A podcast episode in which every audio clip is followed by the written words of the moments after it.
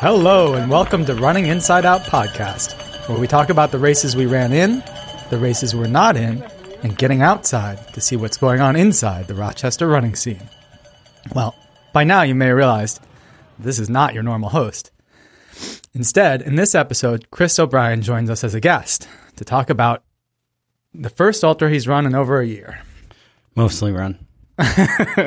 Mostly run. Um, Chris doesn't need much introduction if you're a regular listener of the show. So we're going to get right into it. And with that, let's get into the trails, the training, the food, friends, and yes, even the feelings of Rochester runners.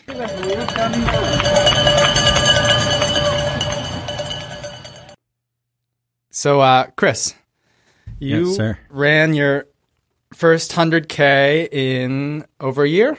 What was- Yeah, yeah. Um, so the last ultra I guess I was in was the first many on the Genny. And during that ultra, as I do what I do in so many ultras at the end, as I was walking to the finish, um, Michael Vallone and I uh, decided that we were going to take a year off of ultras. The first many on the Genny was 2017, right? Right. June 2017. Yep. And so we decided that we're just going to take a year off. And for me, that was good to just kind of like, I don't know, put life back together and stuff like that. So yeah, it took a year off. And then, um, and in the spring, I thought, and it was Jen Malik's fault, quite honestly, But you took the time off, or that Yeah. uh, you got back to it? that I, that I signed up for Oil Creek like Uh-huh. in April. It was really her fault. She got me all excited and made me think that ultras were fun again. Uh huh. and uh, talked it all up. And so, yeah, that was that was the decision. So it made it, I guess, what 16, seven, 16 months. 16 months. Yeah. Okay. Right. So for, to October Yeah, 2018. During that time that you were off, you were I don't know. uh, running casually and just taking it easy, or yeah, were- I mean, I guess I was running things. I don't, I don't really remember. okay. like, yeah, I mean, That's how it is when you have kids. That's how I feel all the time. exactly. I think somewhere in there was like a um, uh, had a little muddy sneaker fun run. uh huh. You know. Um, Oh yeah, I remember your muddy sneaker in 2018. Yeah, nice, nice and uh, leisurely stroll. Um, we ran You ran with Erica and uh, Erica and, her friend Sarah, Yeah. and that was her friend Sarah's first ever trail race. So we just kind of, you know, right. took it nice and easy. But I, I think that's about it. I don't know what else I did. I really don't know what else I ran. That's because you spent the rest of the year really focused on your training, right? Really, just regiment, highly regimented. Uh, back to the back to the basics. You know, I did I did foot drills. and Uh-huh. I, did you know, um, eyeball blinks. I didn't. Oh, maybe that's something I need in my training. I don't know about the value of eyeball, but blinks. really gets you really gets you tuned. Okay. So yeah, I mean, I don't remember much of what I was doing. I think you know, I was just kind of going to like races. Yeah. I guess. Yeah. I mean, I did. I do think maybe I focused on a podcast a little bit more. I mean, we had this whole, the whole move to the office and everything. So there was that. But You took a trip Yeah. to California too. I remember that. yeah, that was fun. Yeah. Little. That's what I mean. I just started going to races. You know. Mm-hmm. But yeah, we went to. It's really surprisingly you need very little uh, physical training to crew a race. You know. So I was, I was able to pull that. Off. deprivation training. Yeah, I was able to pull that ultra off. Yeah. So, what did Jen say to you to to get you excited? I don't know. She she was when we recorded the podcast. She had just so much dang energy, and she was all happy about it. And she had this whole done by dinner thing, and it was like really appealing, you know. And uh, she talked about some weird, uh, you know. I, I think because I had said that I've gone to Oil Creek a couple times, and she was like, "Well, why do you keep going and just not running it?" And I'm like, "I don't know." Because I like going down there, I guess. Did she run the hundred this year? She did. She ran the 100K and she finished. the hundred k? Yeah, she your finished sixth overall, I hmm. think. Good. You know, yeah. So it turned out, so I showed up, to, you know, and I had all my gear on. I had my hiking poles on. I had like sandwiches and I was ready to go. She had a water bottle, Uh-huh. a little handheld, and she's like, You're making me feel underdressed. I was like, No, I'm, I'm going to be out there a while. When you move as fast as you do, you don't need to carry quite as much. Don't worry about it. You'll be fine. Yeah. so what what did you do to to get ready for Oil Creek after? I watched a lot of YouTube. like, really took some some inspiration from uh, you know Billy Yang and Goat Factory Media, watching some uh, watching some trail films. Um, you know what though, it was interesting because I did talk with Davin about coaching, and I was like, he's run more loops at Oil Creek than anybody in the world, right? Like, uh, so what better person to get you uh, ready to run two loops at Oil Creek than somebody who's won the hundred mile three times, who goes down there for training runs and everything, etc. So that's that's sort of what we did. Yeah. we talked about it, right? Yeah, and then we did it, and you know, um, June was all right. Um, June and July, and I think even the first half of August were pretty solid training months. You know, and then the thing that always happens was summer and life and everything sort of take over. Yeah. So Summer the season. yeah, yeah, Yeah. the season, not the wife. Okay. Summer the season. Um, summer the wife is like, you're not running today again. Get out. She's guilting you into it, prodding you. Yeah. So, but um, yeah. So it was weird because some of the long runs, I guess, where I sort of knew that things were a little screwy was like the second week of August. I think I should have been doing like a, a five hour run, and instead I did like a two and a half, and then the next day I did another two and a half, and I was like, ugh. Two and a half is hard. I don't know how I'm Yeah. even going to get up to five. I And know that feeling. and it kept like I would I would have a good weekend and then a bad weekend and a good weekend and then you know I had like I think 86 miles during the month of August. Oh, it was, wow. It was uh maybe something like that. It was not a um there it wasn't a very full running schedule in. August. But were things feeling all right generally, or Uh, yeah, I mean, um, up until August, and then I started getting weird Achilles things, and probably the the reason I think I started getting them was because I would do the the big runs on the weekend, but I wouldn't do any of the runs during the week, or maybe I'd get in forty five minutes instead of an hour and a half, and so I was doing I was doing twenty mile weeks just Uh-huh. all in one or two days, right? so that was, I think that was part of the reason why. Um, but yeah, I mean, overall, I could complain about a busy schedule and everything, but I'm sitting here talking to a lawyer with three kids, you know, who manages to train for 100 miles. So, Yeah, um, well, but I yeah, that was the thing. It just started kind of falling apart a little bit, Yeah. you know? And I know when you got to September, you know, a few weeks out from the race, you were not even sure whether you were gonna go Yeah. through with it, right? Yeah, I didn't know. Uh, I mean, I didn't want to go out there. Uh, Oil Creek is interesting in that the 100K has like a 31 hour cutoff Right. because it's on the same course as the 100 miles. So I knew that there was not going to be a chance of me like getting to an aid station and then being like, sorry, you're timed out. Yeah. So I didn't want to have a 31 hour 100K. That's a long time to spend on two loops. Um, yeah. So I was like, and I didn't really do a good job of um recruiting. You know, No. I don't. I don't really do a very good job of asking people to crew, Uh-huh. you know, or to pace. I just, I just kind of feel like, okay, it's my thing. I'm getting myself into this, Yeah. you know. So I didn't do any of that. Yeah, you've Um, done a couple hundred Ks before this, and I, you went to Pine Creek all by yourself, right? all by all by my own. Yeah, that so that was after um, the Twisted Branch, after second Twisted Branch when Uh-huh. I I actually DNF Twisted Branch, um, and that was one where I did get cut off. There was other issues, and everybody can hear about that some other, and I don't know one of the other countless hours of recording. um, that's the hard part about having a podcast. You tell your same stories over and over again. uh-huh. But um, so for Pine Creek, I was like, when I when I DNF Twisted Branch, I was like, do I even like doing these things? Like, why? Why am I doing them? Am I doing them because I like to hang out with people? Am I doing them because I like to run long distances? Uh, is am I doing them just? I, I didn't know why. So Pine Creek, I decided I'll I'll cut everything out. There's not going to be the Rochester running community. Right. There's not going to be crew and friends there. There's not going to be people at aid stations that I know. Yeah. I don't know the race director. Just about the running.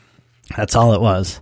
So and that was all right. It was pretty good. You know, I told one person I went down there with my little tent and Yeah.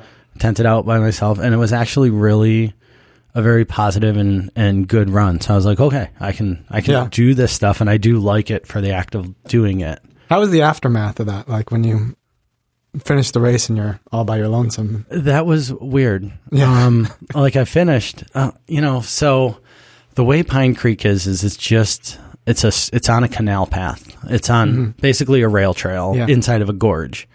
And you got six miles one way and you run that, um, essentially there's a, a six mile piece and then there's a 20 mile piece. So you do a 20 out and back that gets you 40 Yep. and the other 22 are on that six mile thing. Oh, wow. Okay. So when you're coming back up, you're at mile 42, and basically you got to just go straight to the finish line. Uh huh. And it's a 20 mile stretch. With about 10 miles left from there, um, I was just tired and I was like, huh, I could just be, I want to like be done, you Yeah. know, and I just, I could just be done and go to sleep.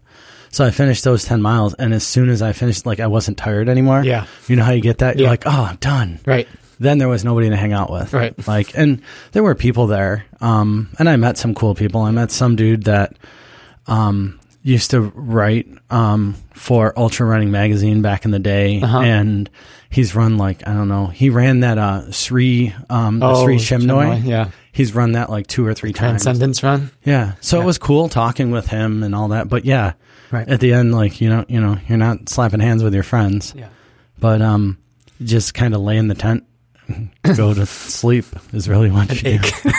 yeah, you're like, oh, okay, I guess that's done. All right. Well, we got on that because we were talking about your lack of crew set up for Oil Creek. Yeah, my lack of planning of a crew. Yeah.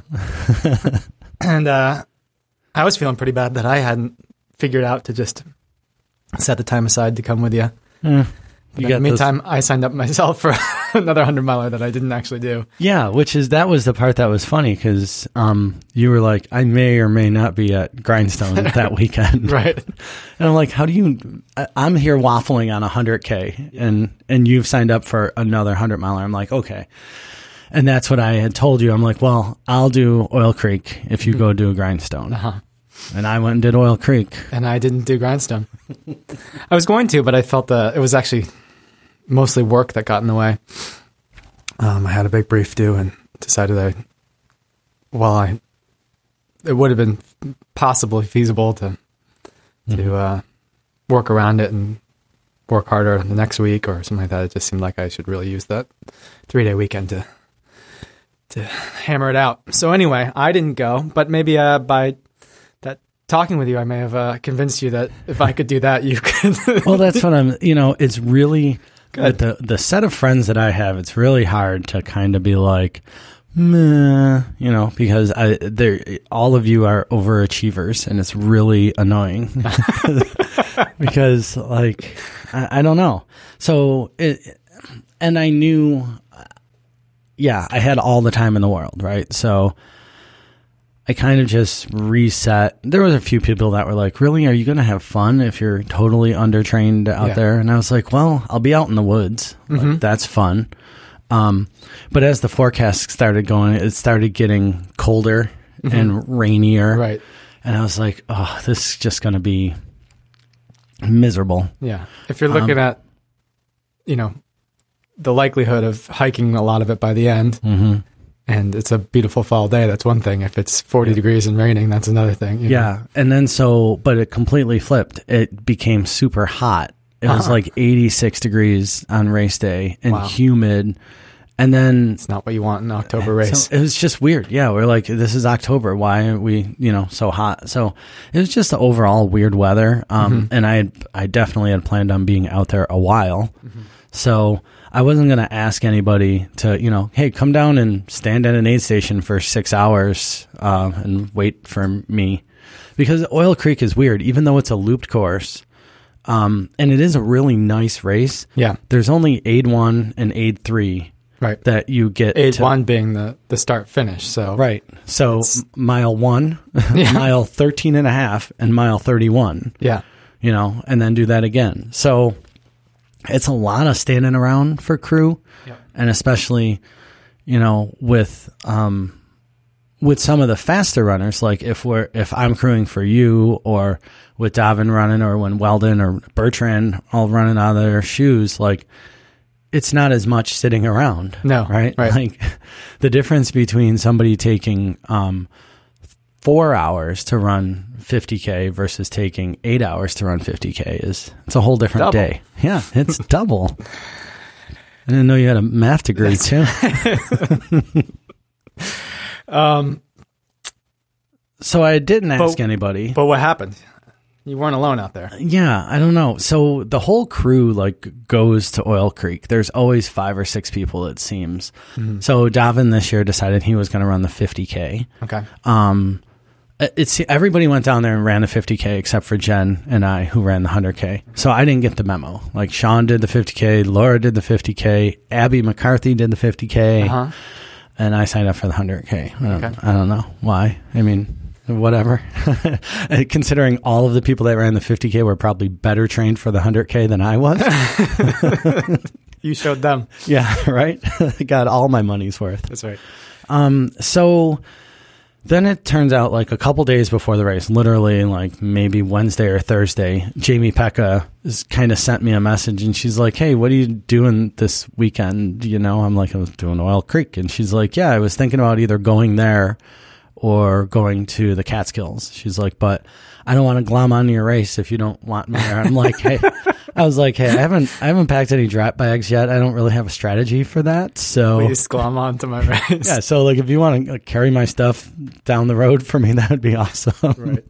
So yeah, and she was all really excited, and she had just um, did the SRT, the Shawangunk Ridge Oh, Trail right. Run. Yeah. So that was like 70 miles completely unsupported. Like she had it all on her back. And um You so can get like, her on and talk about that. I wanna I wanna hear about that race. yeah, that was, that's what I told her. And she's like, okay, well, maybe someday. I don't know.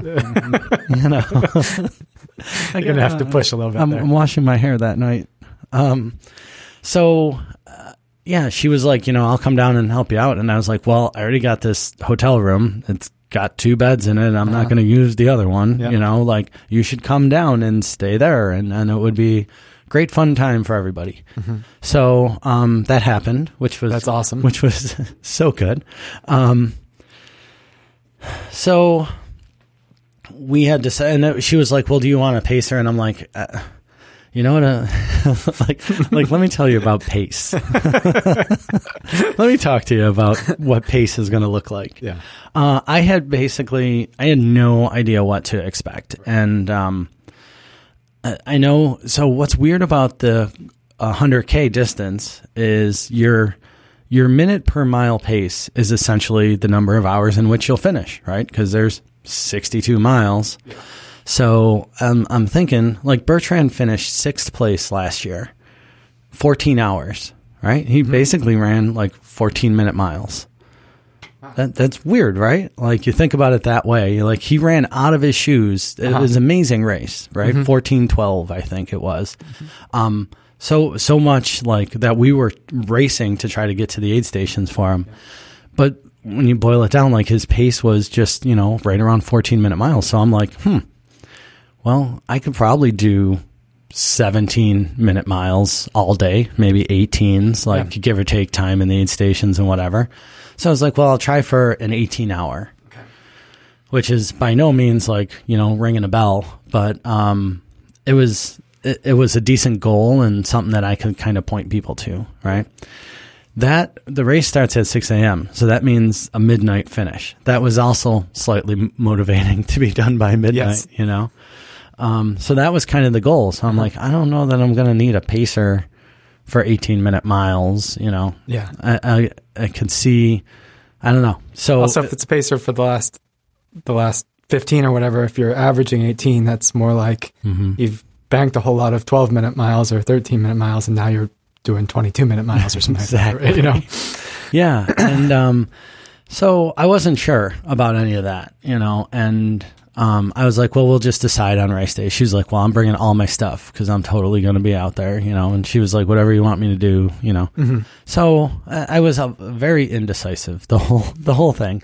I, I was like, I have no idea what I'm going to be doing here. Yeah, right. I get it. I mean, it's hard to make ask people to commit to something when you don't know what you're capable of or what you're trying for yeah, and what to expect out there. Yeah, Like, and you know, we like running through the woods. We don't necessarily like walking in 40 degree nighttime Trudging at, woods. at you know? 10 p.m. Yeah. with an exhausted zombie. Yeah, that's Yeah. not exactly fun, you know. so, so, but she had um she had paced Jeff Marsh for the last six miles of Twisted Branch, you know, to go Okay. from Urbana Yeah. up and over Mount Washington, and she's like, "I've seen it, I've been there, I've done it," and I'm like, "I get that," you know. Um, he was still moving faster than than what I could be doing by the end of this, but you know, she was a trooper, so that was great. And then we sort of rode down together, which I don't often even do either, like the whole carpooling to a race. So Yeah.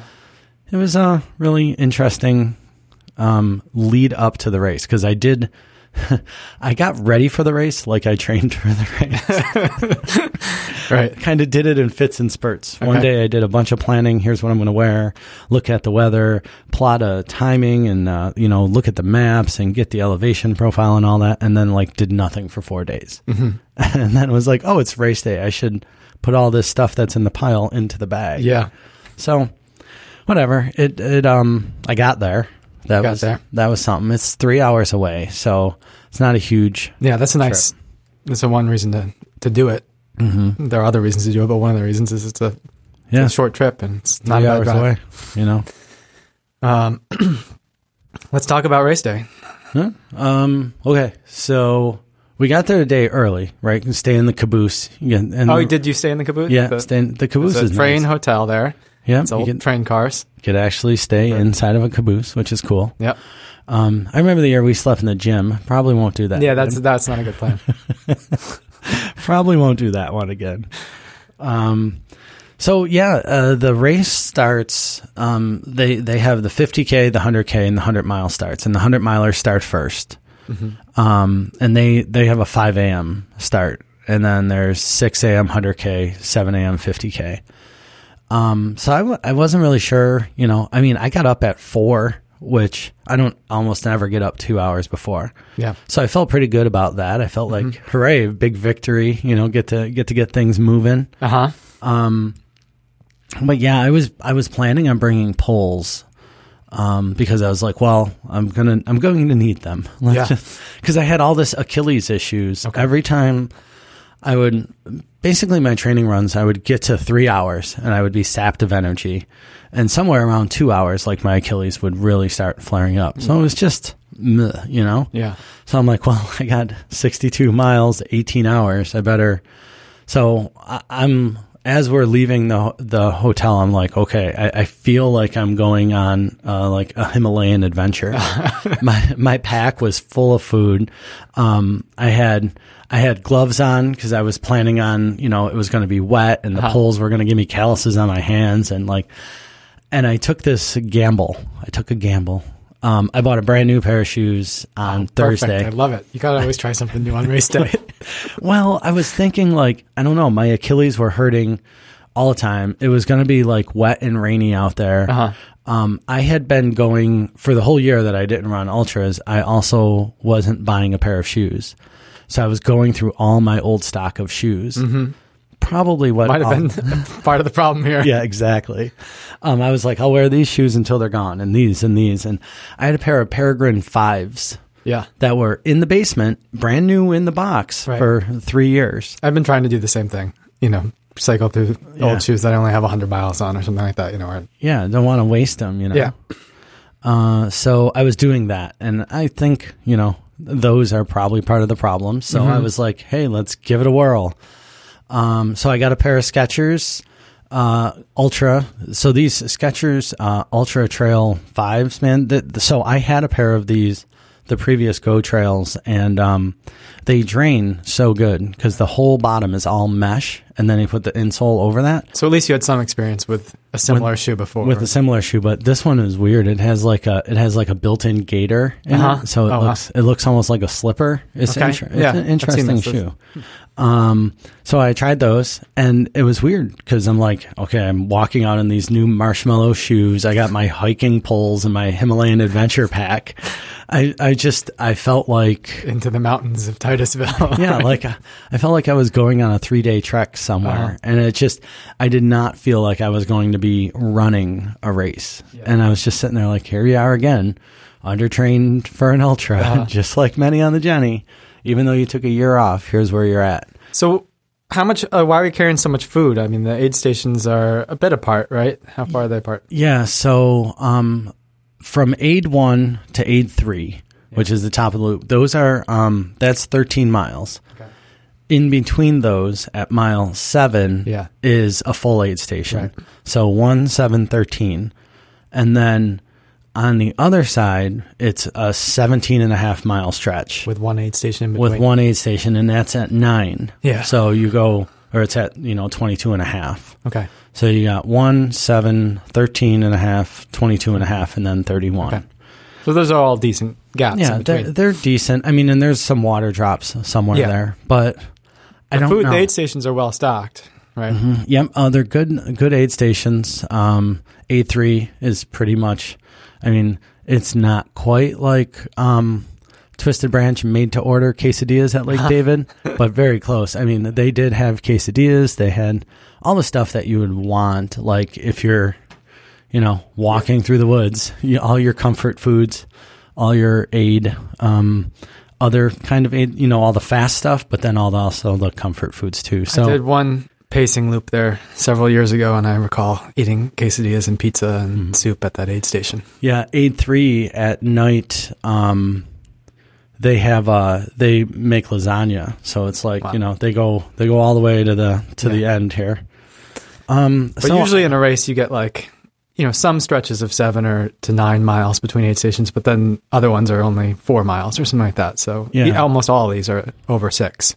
yeah, and they're not. It's not terrible. I mean. I I don't know. I just I had everything that I could have. I had my two toms in my back as well, like just because I had no idea what was going to go horribly wrong. You know, like I just uh, that's what I mean. I felt like I don't know. Like this is I felt like it was day 1 like so Uh-huh. you want to run an ultra. Here's all the things you should do. the only thing I didn't bring was like a book. I don't know. I had everything else. Do you have a bivy kit in there? No. a hammock, a No, sleeping but I did. I did have a Houdini in the Okay. bag just in case, you know. Yeah. But yeah, I had all the. There's a all the balance between like Mm-hmm. being prepared for anything and then being so prepared that you can't actually move fast enough to Yeah. avoid problems. I had no idea. Okay. Like, I mean, I was. It was amateur hour, like Yeah. literally amateur hour. Um. but fortunately, all that stuff there was keeping you warm too, right? Yeah. Well, Since it was only 86. it was so hot. it was so hot at the start of this race, and it was supposed to be between fifty-five and like forty-four and rainy. Uh-huh. And then the beginning of the race, it was so hot. What was the temperature at the start? 6 Um, a.m. yeah, I think it was probably like 65. Humid? 60 to 65, super human. Like we were all just commenting. We we hadn't even there's like a mile and a half stretch before you hit the trail. Right. You do a, like a bike path for a little while and then we were all like on the bike path and people are like, "Ooh, sweating already." Yeah. Ooh. And you know, I mean, I started in the way back. yeah. And yeah, we were just trotting and sweat. So I, you know, I was thinking it's like it's like um, those cartoons of a, when a when a witness is on the stand and you just see the big beads of sweat pouring off their forehead. Yeah. that's how I felt. Like I felt like each drop of sweat coming off my forehead was like a cup worth of water. Uh-huh. Just big sweat beads the whole day. Yeah, Okay. I was drinking water the whole time. I kept refilling my pack all day. No peeing, just Wow. filling a pack over and over and over again. So it was pretty crazy. And then once it did rain and the temperature broke, then I was just peeing like crazy Okay. every every two miles. It was How weird. was the how was the trail to start? And it was perfect, like dry absolutely. or Uh, yeah, it was it was super dry. It was uh, rain earlier in the week, like had softened some parts, okay? but there was no no mud. I mean, Uh-huh. it was just yeah, you're running. It was exactly what you'd like to run on. Okay. Exactly. Just a little Um, warm. Yep, just a little bit warm. Um, and yeah, we started out super slow. So, uh, as I was saying, like we get, you start at the school, you all, everybody hangs around and Tom tells you all the stuff about the race and all that, you know. Um, and then you just kind of like start, you know, It's nothing nothing really special. You gather outside the school and then you run down the road. Yep.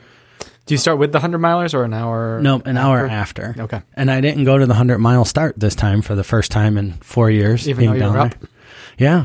I just kind of lollygagged around. You know, took it easy. I even ate before the race, which was something, you know, Uh-huh. like comfortably instead of like cramming and jamming. Yeah.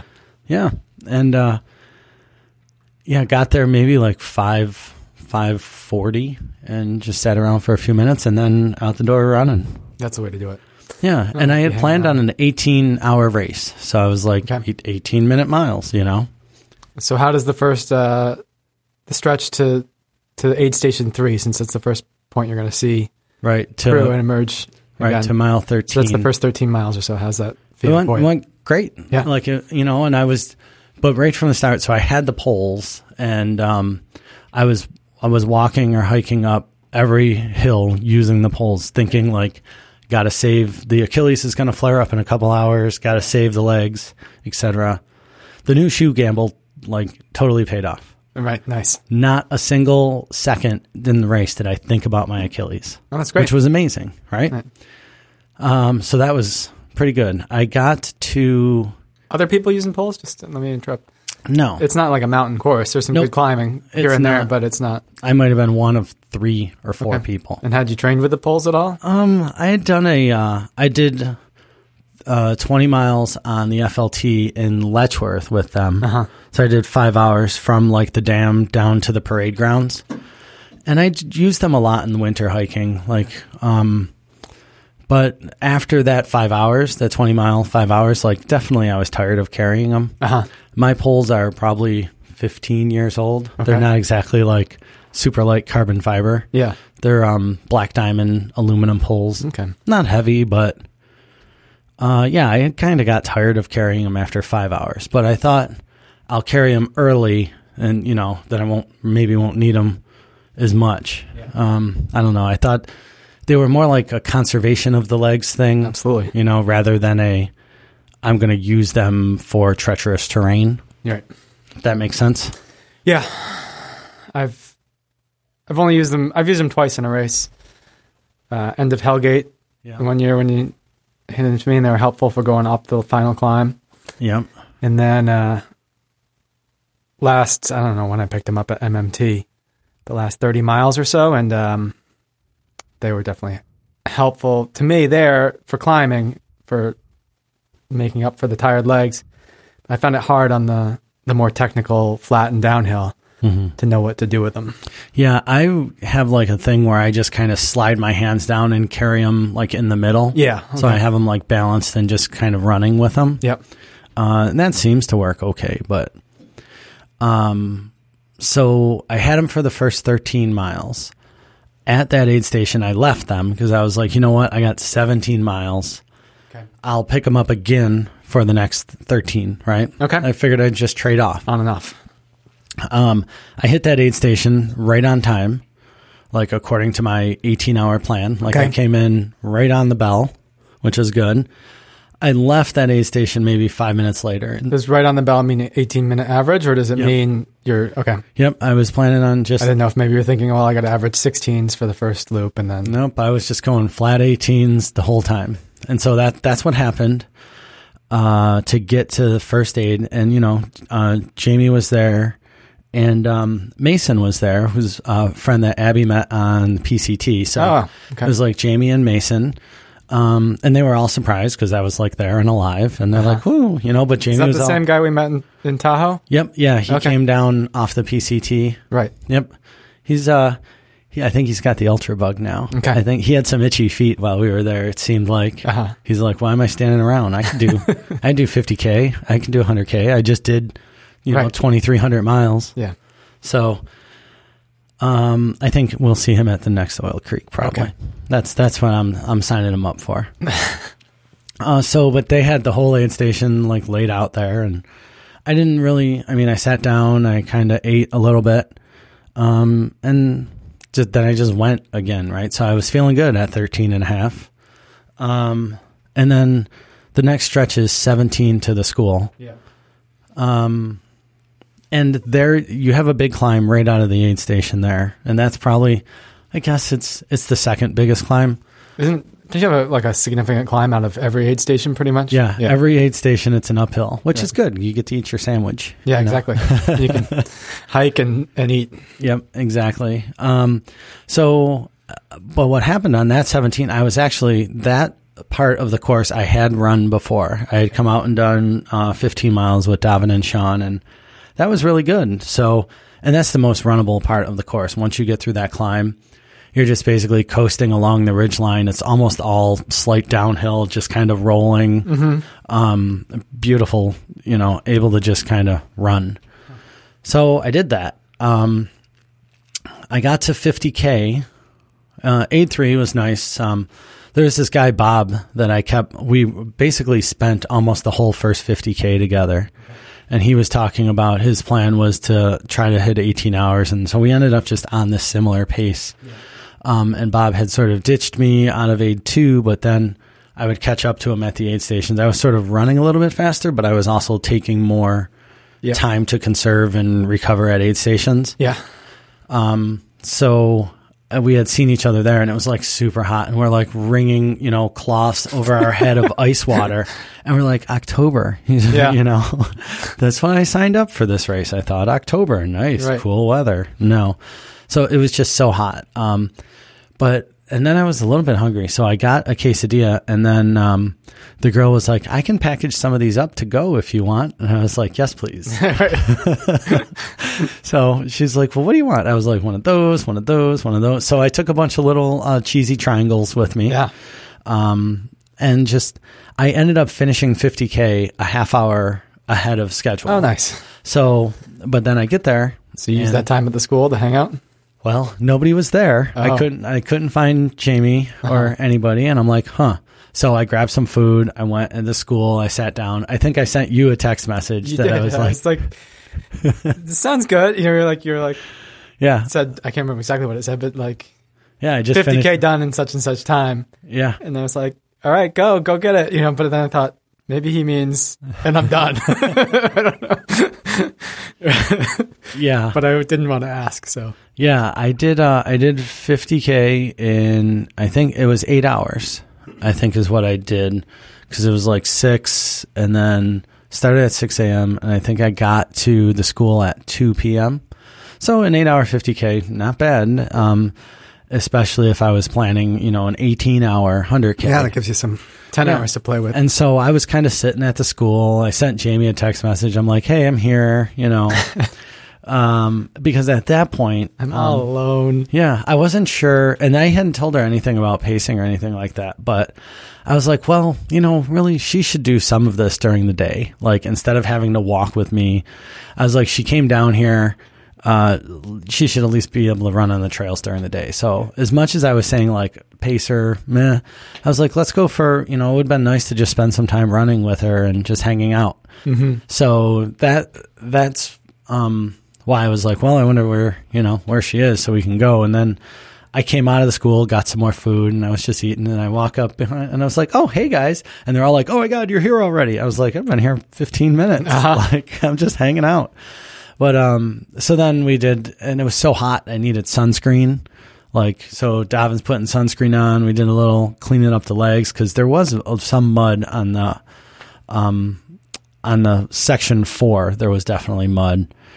Um, Sounds like you needed the mister and the, the ice bandanas. dude, it was it was so hot. we it had was the pit stop crew. so that's what happened to them. Set like up. they were f- trying to find shade. Uh-huh. So they were like hiding under like this one little teeny tiny tree And you were ahead of schedule, so they weren't necessarily looking, looking you for me, right? So, but uh, despite all that, I left that aid station right on schedule. Okay. So I took a half hour there, but that essentially made it a, a second 50k race, right? Like- Yeah.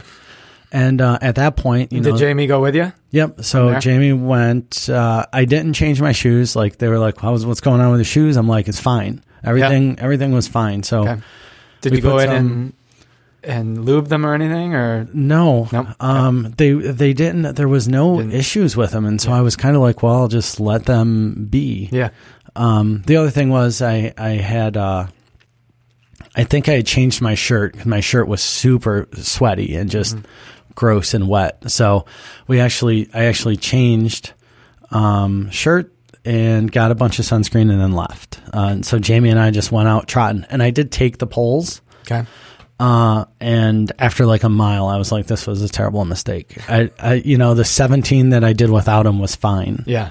and I'm like, I don't really need or want them. Yeah. So like we figured out some way to rig them up to my pack, um, so that we didn't have to carry them. Because what I was finding was they were sort of stopping me from wanting to run on the runnable parts. Okay. Because it, it was like I was just okay. I got to transition into holding them and running, and so they sort of, I don't know. It was weird. As much as I was using them for the uphill, I, I could have been fine without them. So that was all well and good, and getting to aid two on that second loop was easy. Is- Oh. Are you calling aid two the, the first aid station you go through or the Yeah, the first crew? start is aid one. Right. That's why I wasn't sure. So then seven miles into the loop is It's aid, aid two. The first aid station you hit is aid two. Yes. Dude, it's I don't know. Counting counting is tough. You're the one with the math degree. um yeah, I think that's the first the first aid station you hit is aid two. Oh, we saw a cat. That was neat. Um on, like a, uh, like a, a feral house cat or a like a super sweet looking black and white kitty on the first loop. And the reason I said that is follow this because you actually hit jugs of water on the course at like three and a half miles, and then you hit aid two. yeah right So, um, anyways, there was a little kitty cat there, um, so that was neat. I don't know where it came from. uh, what else?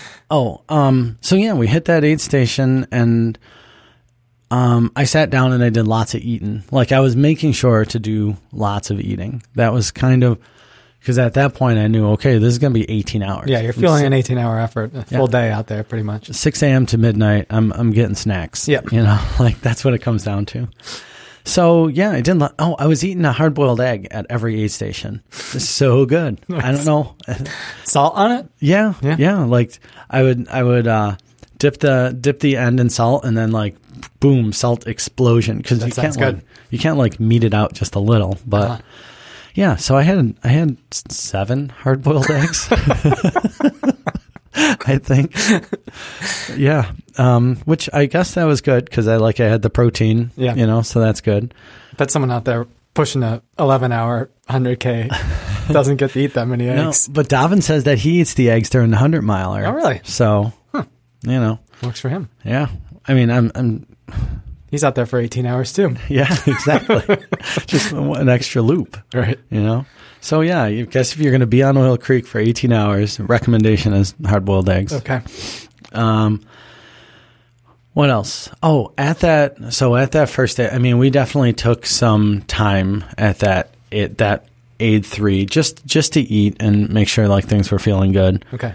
Um when you get to aid three what time is it now Is oh so close to evening time So between aid two and three. So between miles 38 to 45. Yeah. Going to the petroleum center, that's when the skies opened the up. rain begins Like right. as we're running along the ridge, just hear these long rumbles of thunder, like real long rumbles of Okay. thunder. And I'm like, Jamie, we are in trouble. that is, those are some big thunder, you know. And uh, we were just running, like trying to. I wanted to get as close to the aid station as I could before it. And no, it just opened up like biblical pouring. It was it, the humidity was gone and the temperature was dropping okay but it was raining and almost instantly i started feeling blisters in between my toes Sure. like Right. Maybe maybe a half hour into how this far um how far from the aid station were you at that point probably opened up? probably mile 40 okay so two miles three miles something like that um it's 45 oh 45 yeah okay. so that's it's mile 45 Okay. to you know some 45 and a half so you're closer to the midpoint than you are to the the aid Yeah. station there so and i was i had definitely had five miles of you know 16 to 18 minute pace in Uh-huh. biblical biblical rain Let's uh, a point of comparison. I wasn't actually there for this either, but um, some of our listeners might have been at uh, Twisted Branch this summer. Yes. Comparable, worse, better.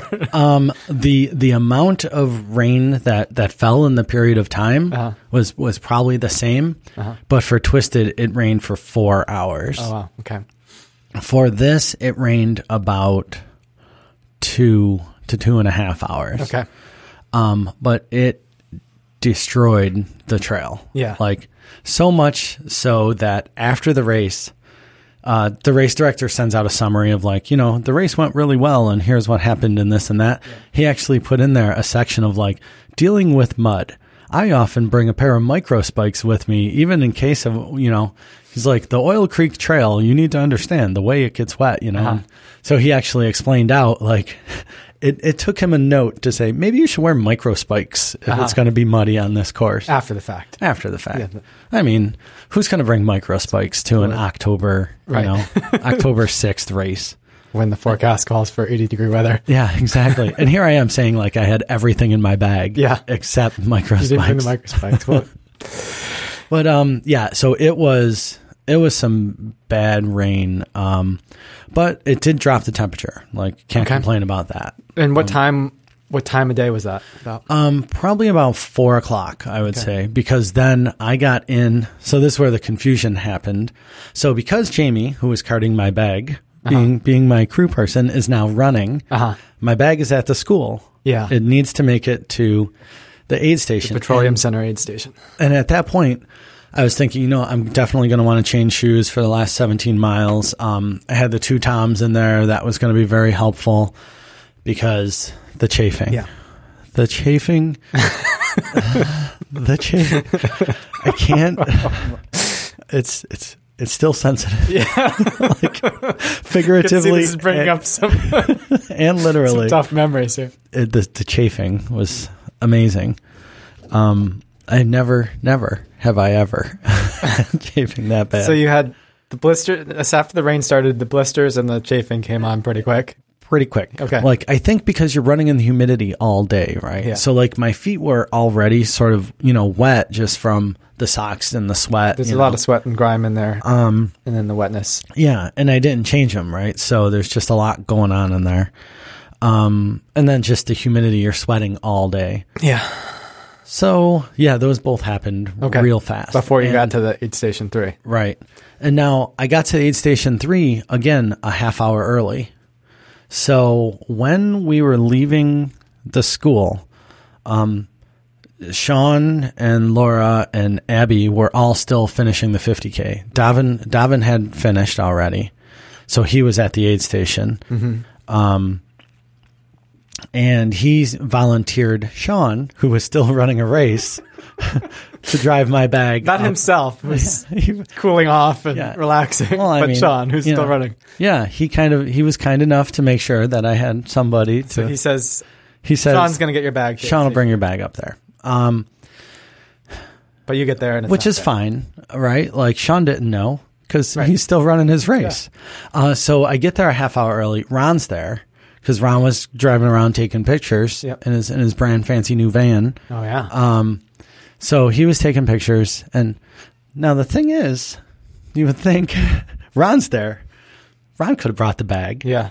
But it wasn't Ron's job to bring the Yeah, bag. he may It was Sean's. known. Right. It was Sean's job to bring the bag. Um, Sean didn't know either. It wasn't his job. it was Davin's job to tell Sean. Yeah. Um, Anyway. and Davin did tell Sean. Uh, just I showed up a half hour early, You're running too dang fast. a- and Davin told him an hour and a half later. So, so I was expected to show up at six thirty. I showed up at six. Davin told Sean seven thirty, so it just wasn't going to happen. Um, but that's nobody's fault but mine because like I could have easily thrown some shoes in a drop bag. Yeah, you didn't make a crewing plan. You didn't. No, That- I didn't. Uh, you know what? So so anyways, I show up at this mile 45 and Ron, always putting things in perspective the way he does is goes, "Just think about it. You're doing better than anybody ever expected you would." Which is very much true, right? Like I show up to 50k early. Everybody's like, "What the hell are you doing here Right. already?" I show up to 45 and they're like, "Oh, he's never going to make it, whatever." You know? But uh yeah, so we're there and Ron calls Sean, and Sean's like, "Hey, I just finished my race. How's it going?" Yeah, you know, no, I'm not going to bring that bag. That guy's a jerk. You know. um, so Ron, having his new van, dug into his bag of tricks because now it's it's pouring. Okay. Right, it's getting colder. Still pouring. You're at least under shelter. Right. Yep, the and, tent, and but now we know it's going to be cold, right? Right. So we know it's six thirty at night. And you're looking at dark about to happen soon, right? Yeah. It's probably getting No- dark at seven or something like that. Yep, it's getting dark, so it's like headlamps. Well, my big giant waist light headlamp that's Uh-huh. in my bag. But luckily, Jamie's super smart, and Jamie threw a headlamp in my pack at the school. Okay. And threw hers in her pack at the school, so Okay. we at least had two headlamps. That's good. Yeah, she's, what you need. she's a smart girl. Yeah. you know. Um, You can survive a little chafing. yeah. oof. I mean, it's not fun, but well, I took you can adopt a uh, I white took- stance while you're running. And I took a handful of Vaseline at, Yeah. at that petroleum petroleum center. Yeah. fitting. aptly named. Um, yeah, that doesn't it doesn't stay though. No, it doesn't. You really need a two toms or Uh-huh. a squirrel nut butter or You don't like that. you don't even know where this went later. Oh my god, so The- bad. The Um, petroleum jelly doesn't cut it. I No. tried it. I learned at Burning River. yeah, it's bad.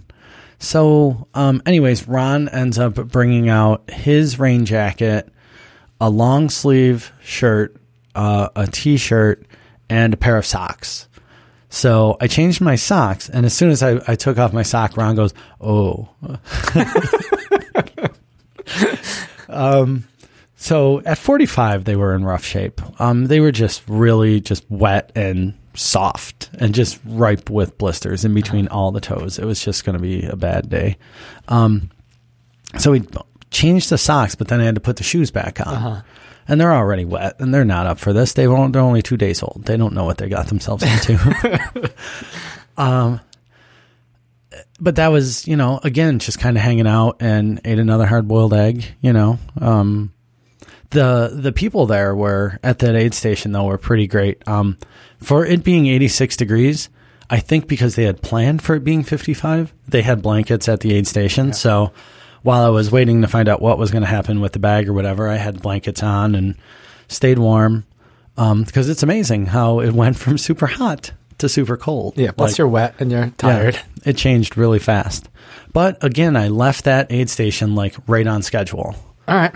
Wow. So- it sounded like you probably would have eaten up a lot of time there, but I guess. Well, it was a half hour. I got there a half hour early, and same thing with the other one, right? So I'm like, I'm chewing up all this time, but honestly, I don't really care because I'm still like thinking, okay, 18 hours is where that's fine. Yeah. I, I'm at mile 45, and for all intents and purposes, I'm feeling pretty good. Yep. You know, doing the 18 minute mile thing. And did the rain? Was the rain done by the time you left, or was it still? yeah, it was mostly done. Okay. you know, So um, it was like sprinkling a little benefit. bit. Um, it would rain on and off, but the big stuff was done. Yeah. Um, but the damage, the damage was also the done. trail was already wrecked. the course was, The body was yeah. wrecked, and Yeah. it's probably still dripping off the trees and everything. too. What's funny is like my Achilles didn't hurt. Yeah. You know, I had this thing where I kept feeling like I had an ankle roll all all summer. That didn't hurt. Like the shoes did what Yeah. they were supposed to do. Um, I don't necessarily blame them for the blisters. Okay. I, I you could, but I mean, it was at that point. It's six thirty, so it's 12 and a half hours in the in a pair of wet shoes Right. for most of the day. So There's almost no shoes that aren't gonna. Yeah. You're not gonna have no problems with. so I'm not going to blame them. Um, but the trail was trashed. Um, after mile 45, I don't think I ran a single step. Okay. Like, not a step. So hike the whole 17 miles back. It- yeah. So if you think about this, Uh-huh. spoiler alert, I didn't hit 18 hours. Um, I hit 22 hours. Oh wow. Okay. So, but I left mile 45 right on schedule for 18 hours. Um, those 17 miles, I think, took eight and a half hours. It's not unheard of for people to slow down a little bit at the 100k distance, you know. Yeah. So when you're planning for 18 hours, you might want to Well, this. put yourself on a 16 hour schedule. Well, if, if the problem was that I just couldn't run, Right. Like I mean- I had the chafing, I had the blisters, and then it was that sort of mud that is sticky, but you can move laterally in it, so you could slide into rocks. yeah. Um, so every step you take is just like either you're going deep into a puddle or you're plopping through mud. Um, I'm picturing a, a two inch layer of peanut butter on top of exactly. firm ground or something. with like a bunch of rocks, you know, so it's like chunky peanut butter, Uh-huh. um, and you're just sliding into rocks. And I guess it may be, yeah, if I were more fit, maybe I would be running a little bit better through that. But I mean, it was sloppy, and there were only 500 milers under 24 hours this Wow, year. okay. So that's, I mean, that'll just tell you how bad the, the trail was. Yeah, I'm thinking about you have to do the, back stretch, the 17 mile back stretch Mm-hmm. in this conditions, but a lot of the 100 milers would be going out for a whole nother loop at this Yeah. point. Yeah. Um, And that's the thing. Like, there were a lot of DNFs at mile 54 okay. for the 100 milers Okay. because they were at that aid three. And Yeah. I guess they had to be out of that by 11 p.m. Mm-hmm. Um, on their second loop. And they were just, they, uh, they were coming in just destroyed. Like, I hate this course. I'm never doing it again. Like, the mud was, the mud was bad Right. and that's sort of where I had my I would say mile 50 was where where it all sort of came crashing down Yeah. because remember Mentally, um physically, or both, or the f- mentally I was fine Okay. like I, I never felt like oh I'm going to drop out of this race I never felt like I wasn't having fun Mm-hmm. Um the chafing was so very bad so so Um, so a picture you never felt like you weren't having fun. Are you sure about well that?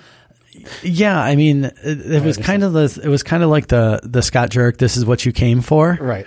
right because i knew this is where i was going to be it was just it was pain but it wasn't like you know ugh i don't want to be doing this I, it was more like boy i wish i could be doing this without this immense amount of pain Right. because imagine like super tender feet. Now, when I'm talking like afterwards, the whole bottom of both of my feet, the front was all one big blister underneath Okay. all four toes. Full the full pad was a blister. Yeah. Eesh. In between the toes were blisters. Oh. The pinky toe had a blister that popped and then had a blister form underneath that. And then the whole back outside of the heel were also blisters. But they were even. Like both feet were that Extra way cushioning there. both feet were symmetrically blistered. So I felt good about that. Huh. Yeah, I mean, and, but then there's just chafing, right? So now you got the sensitive feet and you got the chafing. Yeah. and So- Uh, compare the. Uh, did they look like trench feet though? Like all they were crevassed and everything? And yeah. So the the fronts were definitely. I wouldn't say it was full on trench foot, but it was a nice big Like thick. compared to Weldon after Burning River. I had more blisters than Weldon after Burning River, but that one where he had the three blisters all piled up on top of each other, I only had one of those. Okay. But I didn't have the full on trench foot. Okay. I just had lots of blisters. Uh-huh. Um, Because Weldon had the trench foot and blisters going on, and I had the chafing it while pacing at Burning River. Yeah. And it sounds like you just got the whole I combination. got both of them. Both of them together. neither of you were there, so I got both of them. if one of you would have been there to take one of those. Uh-huh. Um, so that that was really the the problematic thing. And now, if you remember, that 17 mile stretch, the aid stations are eight and nine miles apart. Yeah. So I'm walking through mud for eight miles and rain and wet. So that's just a lot of time. Like, 20, 20 plus minute pace. yeah, You know, and so- and I would say like it wasn't again like at that point I'm in my recovery time now, right? Like it's not like my legs are my legs were fine. Uh-huh. They they weren't. I mean, because I hadn't really overly taxed them, I was kind of going at the most comfortable and conservative pace I possibly could, right? So it wasn't like, oh, my legs are fried and cramping. I was feeding them the whole time. I was, they were they were well taken care of. I was eating and drinking. That was great. None How's of that. Jamie doing through this? Is she having fun? Is she? She had fun the first half. She, you know, up to up to um, Petroleum Center, the Uh-huh. first thirteen. She was like, "This is beautiful. I'm so happy I came." You know, exciting. And even in the rain, like, I mean, we were definitely like there were. It was positive as much as like I had the whole pain thing going on. It was still a very positive run, and Jamie was definitely just excited and happy to be out there On the first half. on the first half. so- and I mean, It's fun to rain, run in the rain for a while. yeah, for a little bit. Yeah. And um, But then when you have to be out for another. Yeah, and, 10 and the thing and- was, I wasn't really, I wasn't complaining or anything. It was just like it was sore. You know, it hurt. Um, and it wasn't like the hurt where you're like, oh, my muscles, if they could just give a little bit more. It was Right. more like the stupid chafing and the dumb blisters. Um, so the second half just took a long time. And by like mile 50, that's that's where things went south because now I'm I don't know. It's I'm just hungry and just a little bit cold and just tired, I think. So we got between 50 and 54 like I don't remember anything about that. It was just miserable and Okay. I was just so in so much pain. We get to the road to get to aid station 54 and as I'm getting in there I'm like I think it was 10:30 at night. Okay. So I know obviously 18 hours is long gone Yeah. because I'm not making up nine miles in an hour and a half. Right. That's just not going to happen. Um, and as soon as I got to that aid station, I just knew we are going to be there a while. Like, Okay. Decided to sit down and refuel. it, well, I needed like as soon as I sat down, I, I grabbed a blanket, put it over my shoulders, and immediately like my whole body started shaking, Uh-huh. like just full Oh, know on. Full on shudders. Yeah. Um, and I was like, well, we're going to be here a bit. And that's when the 100 milers started coming in and dropping Okay. and people picking them up and giving them rides. And Jamie's running around like a crazy person. Uh, she's wearing Ron's Oil Creek long sleeve. Okay. Um, and so she's like running around getting me a whole bunch of stuff. She got me ramen, got me some food, got me another hard boiled egg, you know, um, and she kind of puts all this out in front of me. And then somebody else goes to her like, "Do you guys have any quesadillas?" Because she's got an Oil Creek shirt on, so she knows I'm not going anywhere. So she starts being an aid station volunteer for like all the hundred milers awesome. that are coming in and dropping. um, and she's they- like, I would think they discourage uh, dropping there since it's not a crew access point. right? Absolutely. They they don't love you dropping there. Mm-hmm. One guy was like waiting for his wife to come pick him up Mm-hmm. and um two other people like heard he was getting a ride and the the thing is I think they have to leave that aid station by 11. Okay. So that is a cutoff for the 100 milers. Okay. Um so a lot of them were now like they had no choice but to drop. Right. You got there at ten thirty. They're Yep. coming up on that cutoff. I was I was still there at 11. okay. Spoiler. so Jamie's doing the thing, the high energy. I got I got two blankets on me now. I got one over the top of me and one on my lap. But they were again, it was like preventative because I knew I was going to be there and I just didn't want to get cold. yeah. So I'm just I'm like we're going to be here for a bit until I figure out what's going to happen. But she is like seeing these cars pulling up and taking people and she's like quit staring at the cars. Yeah. She's not I'm thinking like- about how do I prevent this person from Yeah, getting any like- bad ideas. I'm like, I'm not gonna drop, but she goes, You just said they were the luckiest people in the world. and I was like, Yeah, they are because they're getting a ride back to the school. Uh-huh. I have nine more miles. Like it wasn't that I was gonna, you know, I'm already at 54 or whatever, so it's not like I'm gonna drop. But I didn't know how I was gonna get out of the chair. Like I knew I would, just uh-huh. not exactly how. Um, or when. Yeah, and because every time I shifted in the chair, the chafing just would explode. like it was just I mean, it it was it was not great, I'll tell Yeah. you. not recommended. Yeah. Um and there was a fire and she's like, Go stand by the fire. I'm like, I can standing? No. Like not not into I'm gonna sit here and move as little as possible. Um, and you know, the one woman kept coming over and like checking, you know, because at one point I get a little bit of a distant stare and just like, you know, rethink all my life choices that got me to this point. yes. But I, I knew, like I said, I knew I was going to eventually get up. And Jamie, Jamie, not so sure. You know, she wasn't, she wasn't exactly sure that I was going to get up. Uh, what happened? I ate some more stuff. Uh, I ate lots of ramen. That was good. Good times there. Um, oh, and then I got up to do a test pee, and I was like, okay, let's go pee and see what happens. And I got over there and like I did pee, and on my way back, like full shudders again. I'm like, yep, let's go sit down again and start this process over. Oh, you just got to get moving. The only thing that's going to get you warm at that Oh, point but is it wasn't. I wasn't cold. It was like shut down shudders or Yeah. something. But I was mostly concerned about like getting two miles onto the trail and then like becoming a liability, you know, like that was more what I was worried Okay. about.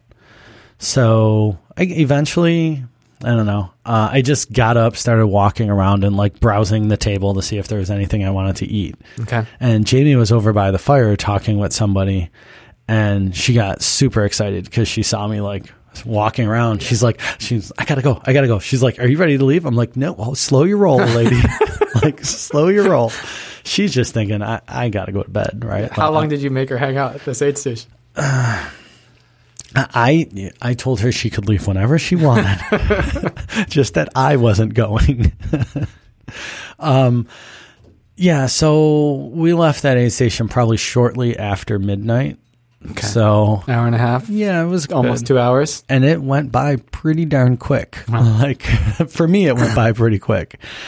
Um, so I'm not proud of this, but the, I couldn't figure out what we were going to do about the chafing, and um, so Jamie was talking to like two uh, aid station volunteers, and the one lady's like, "Well, I got some gauze," and I was like, because Jamie was talking about how after her chafing at SRT, she like wrapped gauze around her legs Okay. to go to sleep so they wouldn't rub. Uh-huh. She let it dry a little too much, but she was like, "Yeah, well, we can get some gauze and figure something out." But the woman had like this four by four pad of gauze. Okay. And basically, I just slathered it with um, petroleum jelly. Like, just it was just this pad of petroleum jelly. And basically, put it in my shorts, and because, like you know, the liner, Yeah. and the yeah. So I basically put this four by four pad of petroleum jelly in my shorts, and it made like walking tolerable. Wow. But it would keep shifting. So Yeah. but once I got that, I'm like, okay, let's just let's get going now. This is this is it. Um, uh, we we need to get started here. Got your lubed up maxi pad, basically. well, so that was one of the considerations. Jamie was like, well, what if we try? Because they actually, this Aid Three is so well stocked that they actually have um, products for ladies. Wow. and or heavily chafed fellas, I guess. um, so I did take one of those and put it in my pocket. All right. like this is where we're at here. Okay, like I, when I tell you this chafing, like it was, it was there were pieces of skin, like it was a thing. It was, it was not. No, um, but then so we started going, like just okay, you know, obviously we're nowhere near 18 hours. Um, but we left almost at the 18 hour mark, right? I was going to say, if you spend an hour and a half in the aid station, you, you're Yeah. basically at 18 hours when you left. Yeah, like midnight we're leaving, maybe a little bit after midnight. Okay. And it's just now it's the long the long march back to the school.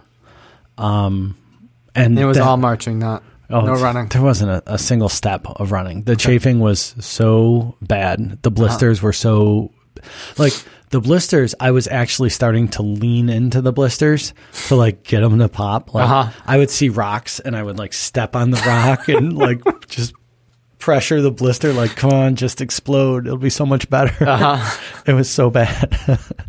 um, and every you know fifty to hundred yards or so, I'd have to adjust my petroleum pad. Oh, jeez. it was it was bad. Like, oh, I'm so happy the trail was dark and yeah. um, yeah. So it was just basically a walk. You know, time was the thing was nobody was really passing me. Um, because everybody was slogging Everyone through was it. getting to that aid station and not Yeah. moving on. Exactly. Um, and there were some people behind me, but um, yeah, it was not. It was, it was. There's, there was really nothing um, remarkable other than the mud. So much mud on that Yeah. last section of that trail. So, what made you decide to keep going and not think about dropping out at that point? There- You'd made a decision even when you sat down. It sounded like when you told Jamie, "I'm not, I'm not thinking about getting in those cars." Yeah, But you had that. You probably could have arranged it if, if you wanted to. yeah, but I guess, like I said, I mean, I had until 1 p.m. the next day mm-hmm. to finish the race. Mm-hmm. Like, But you're in a lot of pain. It's miserable. yeah, Dark out. yeah, but and So why not? And I guess there, there it wasn't miserable. That's the thing. It it was never like not. I don't know. The, the only thing that was problematic were blisters and chafing. Mm-hmm. Like it, it wasn't. You know, I didn't have this Achilles pain. I was able to take steps. Like I didn't have anything that would like stop me from going. Like You must have been a bit tired if your body's going Oh, into I'm- shudder. I was yawning on the trail. Like I was definitely tired. Yeah. But I guess like I don't know. At no point was I not enjoying it. Like I never got into like a bad. The the bad head space was like from mile fifty to fifty four, Okay. and I was just miserable because it was. I knew how much longer it was going to be. I guess that's the part about it because I had, I had set the bar so low at eighteen hours Uh-huh. That it actually became like it felt achievable, you know? And then when it wasn't, I was like, well, whatever. I wasn't supposed to, as Ron said, I was doing so much better than everybody expected. Right. But, um, yeah, I mean, I don't know. It never entered my mind that like I wasn't going to finish. Um, but I wasn't, it's because it's not like I was taxing my body so much that, I, you know, like at Twisted where I was dry heaving and couldn't eat for 13 miles. And that slowed me down to the point where I didn't make a cutoff. Um, there wasn't any of that. Like there was no, I guess, distress. Like it was just painful. So very, so very painful. Did it get mentally easier after that aid stations because you can now start to count down the, the Um, miles? You're in the final stretch or anything? Yeah, I guess it did. I mean, the the part again was just I knew from the first loop that section four was the muddiest out of everything. Okay. and then it rained. It was the muddiest before the rain. yeah, Okay. and so I'm like, okay, there's definitely Gonna be a mess. going to be some mud, and it was. It was just sloppy and gross. Um, If I recall it correctly, you, I mean, after you run, uh, what, six or so miles, you drop down to the a place where you run a loop around some oil rigs or something yeah, like that. yep. Yeah, so you come And then you have of- another mile on the bike path after that. Yeah, and the bike path is pretty much the out and back right piece. You everybody runs that coming out, everybody runs it back. But yeah, you go like the Drake Oil Museum. Right. Okay. Oh, oh, that was and so that much thing is fun. banging clanging, right? Yep. Yeah. Oh, it was so loud. it, it's freaked Jamie out. Like Uh-huh. so before that, um, the first loop, the daytime, that Drake oil loop was wacky. Like it was literally. So I was running with that guy Bob and um, somebody else, and I was like, it, it got there was um, some sort of party. And there was this little girl in this super pretty, like yellow dress with like the whitest white leggings. So this is not related to the race. This is No, some family not related party to the race. like but she's walking through the parking lot and she's just got like a frozen smile on her face, Uh-huh. and she's doing like the princess wave, but her face is like frozen, like motionless, Uh-huh. and she's. It was like something out of like. I don't know that Soundgarden movie or something. that- yeah, that Soundgarden video, like Black Hole Sun, Uh-huh. or or like something out of uh, the It movie, you know, or she's just like just creepy. waving. I was like, what is going on with her? And then like a biker gang drives by, like nine bikes, motorcycles come by, and the one. I- don't I don't know. That was weird. So then there's the biker gang. And then um you go by this little pavilion inside the park and there was uh there was um kids dressed up in Halloween makeup, I guess. And there were two of them and they were f- freaky and they started walking like right towards me and they Mm-hmm. had the face makeup and the one girl had like broken doll face makeup. So she had like porcelain a Okay. porcelain doll face, but it was like painted like it was broken. Weird. That was weird. That sounds fits in with a creepy theme there. So I just, I was like, I said to those guys, I'm like, the hallucinations are supposed to start later in the night, right? like, that was just a, a freaky little loop there, Uh-huh. um, Strangeville. Uh, so on the next loop coming back around, uh, the second time, it was late at night. I mean, Wee hours of the morning. we're talking like, yeah, two o'clock in the morning, two thirty in the morning, and you got to do this oil loop, and you can hear the the um, oil. I guess they're playing a tape of like some oil derricks, uh, but it it's kind of horror horror Right. sounding. It's and, just this uh, clanging, like dang, yeah, dang. and I had said, yeah, it's almost like an old steel mill, kind of like Nightmare on Elm Street. You Uh-huh. know, people are in a factory sort of setting. And I had said to Jamie, it, it, it was like it reminded me a little bit of like the um, House of a Thousand Corpses, like Rob Zombie, House Okay. of a Thousand Corpses. And she's like, I never saw that movie, but Yeah, it doesn't it doesn't sound good. and it got to the point where we were passing it was so loud, like Jamie's like, We're gonna run. We're running now. That's what I was wondering if, if maybe you got motivated to run a couple steps around that. So when we got to the museum loop, Jamie goes, "How about we run a little bit?" And I was like, "No." And she's like, "Okay." I won't mention it again. And we were walking with these two guys who were um, finishing their third loop of the hundred mile. So they had Okay. the, they were finishing their third loop, and then they would have that going home. The loop. baby loop, yeah. So we were sort of walking with them, but we were a little bit faster. Uh, and so as um, as we were passing that thing, those guys caught up behind us and started running a little bit. So they had the flashlights. So Jamie's in like mid freak out because of this oil well thing, and then two flashlights coming up, running up behind her. She Yeah. was like, she nearly lost it. It was. We walked a little bit faster Okay. like we walked a little bit faster um, and those guys um, the one guy ended up there was a guy uh, his name was dragon and i thought his friend was just calling him dragon. No it turns out his name was actually like johnny dragon. Oh, you know so huh. um, but those two guys were ahead of us and the one guy ended up not finishing. Like he did 93 miles. He never left the school. Like Wow. yeah and the other guy you know ended up walking out the last seven. But um so yeah those miles were just kind of Uh, they're just i mean it was nothing but painful agony you know Yeah. and and of course accolades from jamie about just how i've been eating and drinking so well and Wow. you know she was very good about that she's like you know you just keep eating and drinking you're doing great and i'm like oh, you know i had no problems eating all day Yeah. Uh-huh. you know um yeah it was just a slow walk okay. like I saw a video of your finish, and you did not even pick up the pace. Well, you didn't even do a finish line kick or anything like that. No, you just walked it right in. there was there was no it, Usually, when you catch sight of the finish line, you can manage. uh, Suddenly, your body says, "Okay, I can manage to run." uh, No, okay. No, none of that. Um, it's just I could have ran, sure, if I, and maybe that's the thing. Maybe the chafing wasn't all that bad. Maybe the blisters weren't all that bad. Maybe I just wasn't, you know, tough enough to deal with the pain and run. Mhm. But no, every every step was shooting flames, flames, hot lava, blisters. It was not it was not pleasant. Yeah, um, but uh, like I said, overall it was fun. Like I had a good time. you know, like I don't. We are weird people. yeah, I don't know how to explain it. Like the same thing when you you know the funny stories about you uh, doing the cowboy walk with Weldon Yeah. in Burning River. You know, the problem is I didn't have a dry course, so my cowboy walk was like slippery. Yeah. But you still think back fondly on that. Oh, sure. You know, and we giggle about. I've been know, miserable pretty much every race over 100 miles, over 100k that I've run, and you know, Yeah. it's still. I still say it's fun. It's still, I know, it, I had a good time. I mean, honestly. Um, and, you know, it was really great that Jamie did decide to come and it was cool. We had that time, you know, and we got, I got to talk with her about, uh, that's the other thing, right?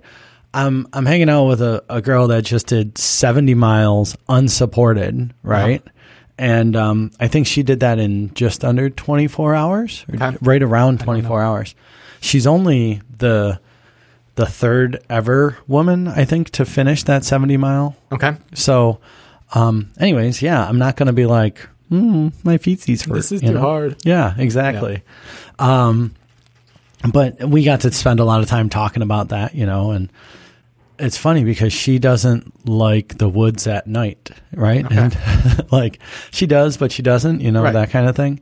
And she did 70 miles by her, you know, unsupported. And, you know, so she was out in the night for quite a while by herself without course markings, without aid stations. So, you know, it's kind of just suck it up and get it done, right? Yeah, I mean, Davin has run that 100 mile there four times, you know. Um, I know a lot of friends that have done it and survived it. Right. So, you know, that's the tough part about having a crew or pacers that are yeah, as tough or tougher than you. which is fine. I like that actually. Um, and that's, that's a lot of the reasons why I like to crew the long races because I get to see that stuff, Yeah. you know, and seeing how you deal with Hellgate, you know, um, three degrees at, at 4 a.m. Like, that that's helpful for me. um, because one, I'm wearing a jacket and not doing that. Right. But two, like you make it, you survive, you know? So, uh, I guess like that was the thing. It was never something that I felt like, okay, I can't really do this. Now, am I am I really excited that I had a 22 hour 100k? Mm, No, not really. You know, that's not the part that I'm excited about. But the first 45 miles were stellar. You know, I felt I felt like I was I had set the bar where it needed to be set, and I was able to just go out into the woods and have fun. You know, And who knows? Maybe without the downpour, it would have been a bit of a closer, yeah, I think closer to the bar. I think I probably would have hit 18 hours. I mean, I was taking, when I was running, I was running fine. You know, my running was actually at like 11 minute pace, mm-hmm. but then I'd be walking up the hills or I took all that time to sit in the aid stations and like, I really broke the race down into, okay, 13. Okay, now 17. Yep. Okay, 13 and 17 more Yeah. that was just and you know i wasn't in any kind of hurry or urgency i didn't have any i guess i didn't if i would have set some expectations that i had hoped like okay i've worked hard i've trained for this race Yeah. i'm at the top of my physical shape i should be doing a 15 hour and then If I don't do 15 hours, it's a failure. right i didn't have any of that Right. like as i said you're doing better than anybody ever thought you would Well, it's impressive that, you know, with the sort of sporadic and training that you had, especially with it falling off and then the issues, just to get through it, you know, just to get the day done. Um, sorry I gotta get some more of this coffee well under cutoff. well under the cutoff. and I and I wasn't DFL either, so Wow. there's that. You Yeah. know? Um. Yeah, I had. Uh, ooh, doesn't that sound good? It just sounds good. Uh, yeah. I mean, I got. I was out there and I did the thing. You know. That's there. What was funny is there was this woman at, in the beginning of the race. Like I said, I started in the back of the pack, and there was this woman that had said she had hoped to beat 27 hours this time. And I was like, okay, you know, 27 hours, you can kind of stroll that in, you know. The thing was, she was hiking like she was she was one of those really fast power hikers, you know, like Olga Huber style uh, covers more distance than most people when they're trotting, you know. I was like, you're hiking at an 18 minute pace. You don't have to run a single step. Yeah. Like, just hike it out and you're going to beat 27 by a huge margin. You know what I mean? Um, and she had come in to mile 54 when I was sitting there. So, you know, she had wanted to beat 27 and she was at mile 54 at midnight. And I'm thinking in my head, I'm like, wow. And here I am setting a bar at 18, you know, and she's setting a bar at 27 for 100K. And she could do 20 hours easily. So, like, what is it that causes people to go horribly wrong, right? And to have that precipitous drop off at the end. And I don't think I had that because I never, I was never like physically, you know, pushing myself. And I guess that's, that's what's different about this. I don't in any way think that this was a race. Like, I don't in any way think like I was doing some inhuman thing. Yeah. I, I set the expectations and just kind of just kept going at that speed, Yeah. you know? Well, I think, I mean, this is when you ask what causes people to have that precipitous drop off at the end, that's, it's common for people to, extremely common, the norm, I think, for people to go out way, way, way too hard. And I'm ta- not talking about at a pace that they're, they're actually, you know, where they're running their half marathon pace or something like that and making that mistake. They're still just, they're running at an easy pace for them, but it's still too hard to, Yeah. to sustain for 100K Yep. um, or 100 miles. And that might be what you need to do to, to have a fantastic performance, but 90% of the time it's what ends you up with, Right. you know, crawling it in at the end. That I was one step. I'd like to think I was one level above crawling it in.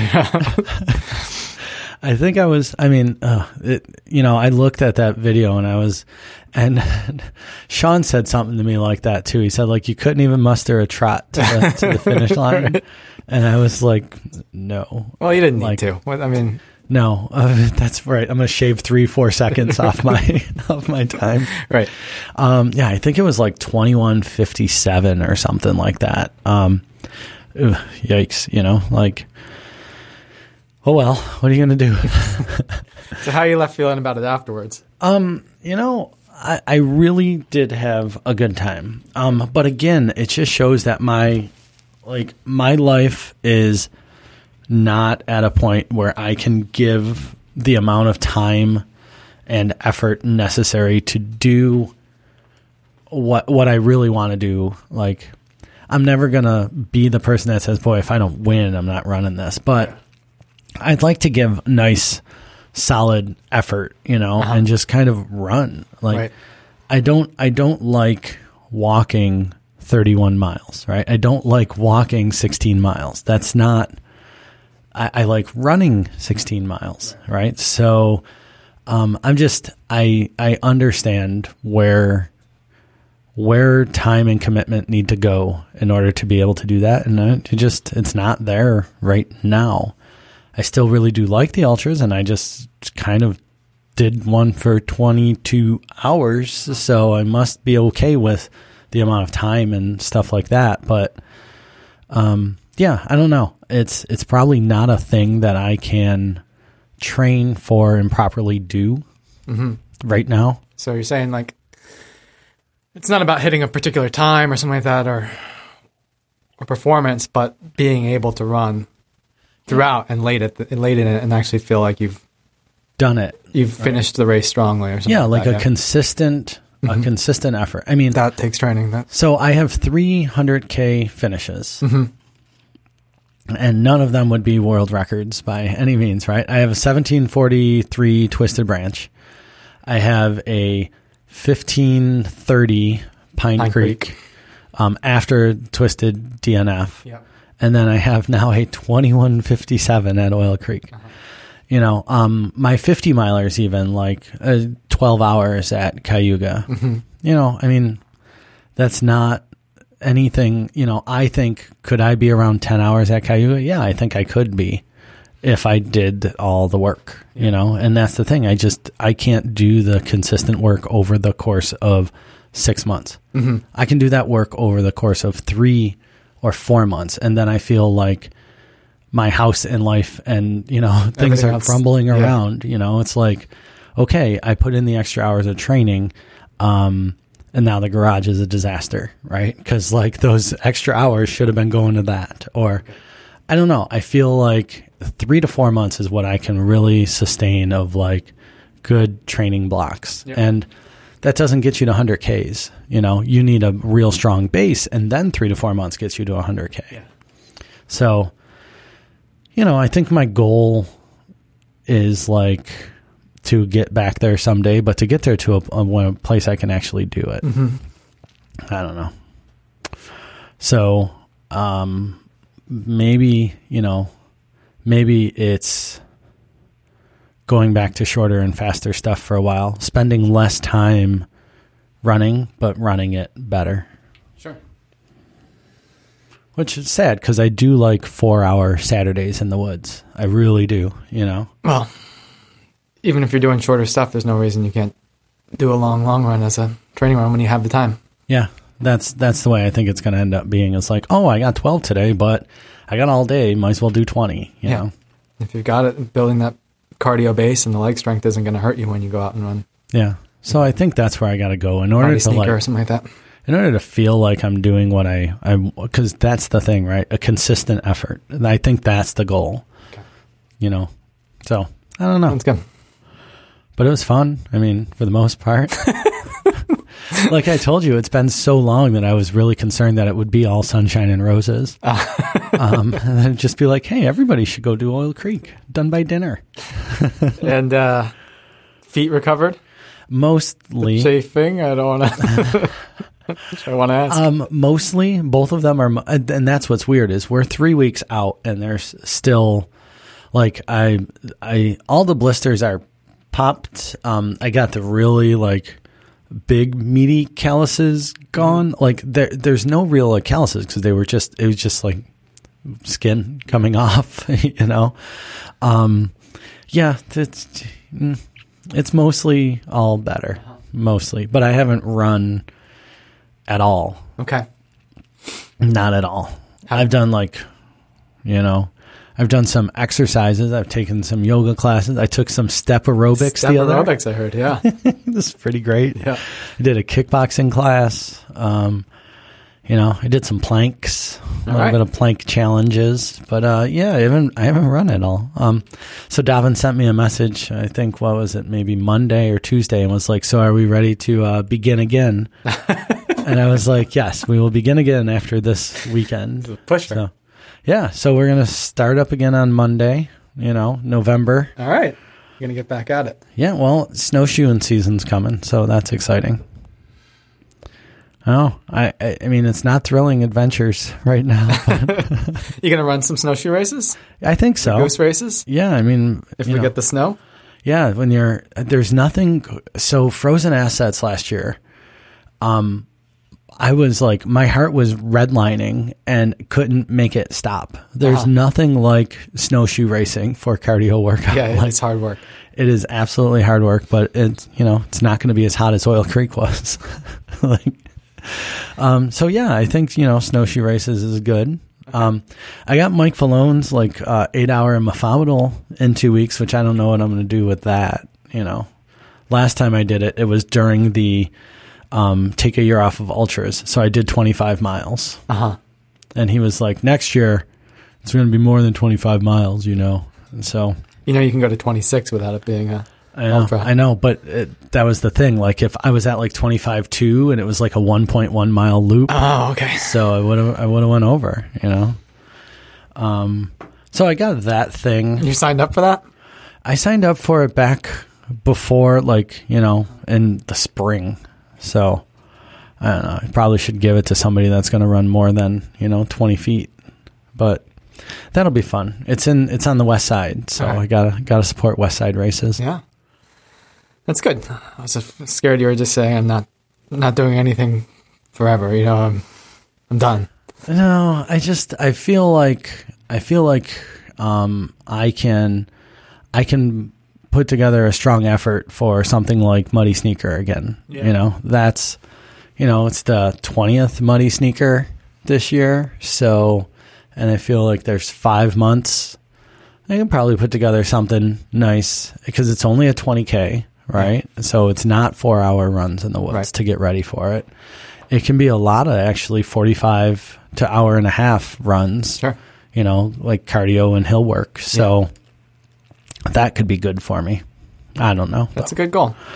yeah. That's that's conservatively right now The only the big obstacle I think with training for muddy sneaker and setting it as a goal is just what the weather's going to do Mhm. and what you know what it allows in terms of outdoor training. Yeah, Not exactly. There's nothing I mean, you can train in any weather if you're motivated to, but it just becomes hard. Yeah. And it's the clothes and getting dressed and getting ready and getting outside. But yeah, I mean, I got this gym at work too. So I feel like, you know, taking advantage of that. And I'm trying. I'm going on Tuesdays and Thursdays and I don't know. What do, what do, what do I really know? like that's the funny part is I, I had no idea what to expect with Oil Creek. I was like, 18, pull a rabbit out of a hat. Like, let's Uh-huh. run for 18. What if I would have said, let's run for 16, right? Would I have done that? Hmm. I was showing up a half hour early at aid stations each time and taking that full half hour, Yeah.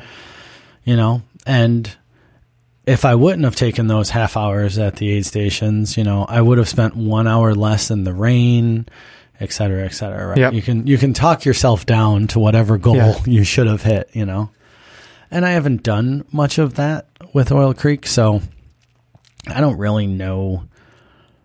I just feel like I'm just going to go and like go running. Hmm? I don't know. Just felt like running.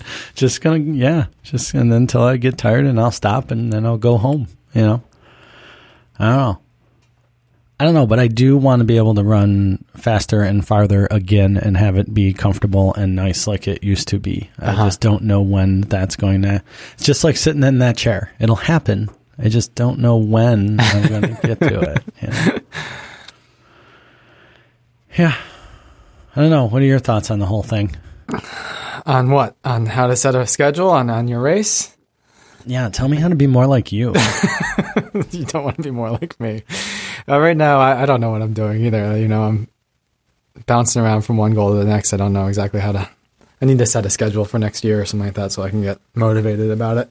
Um, well, you got your Western States ticket for next year. I right? do, I do, and I'm gonna go get uh, next year's ticket too. I'm gonna go down to Hellgate uh, in December for the third running.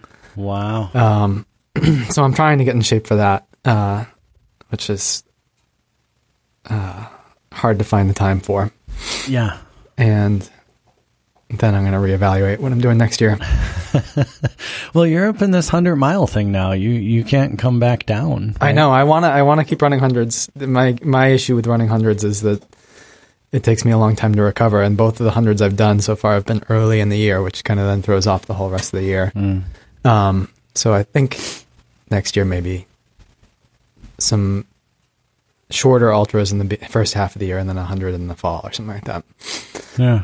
Um, we'll see. I'd like to suddenly become one of these people like um, you know, who can run them every every other month or something like that. But I'm Yeah. I'm not. And I'm not sure not how now. that.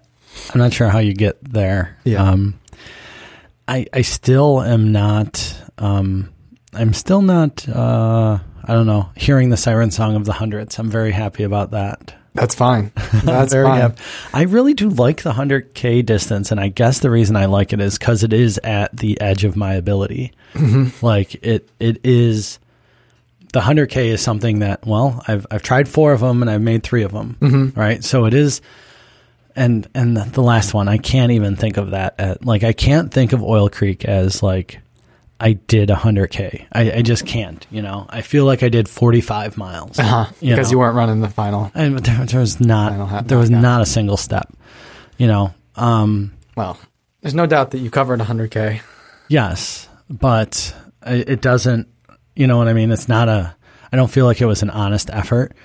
Like I feel like if it, I mean, it was right, but it wasn't consistent, and it wasn't like, you know, it's not something I'm going to put up on my greatest list of achievements. Mm-hmm. Like severely undertrained 100k, 22 hours. Yeah. congratulations.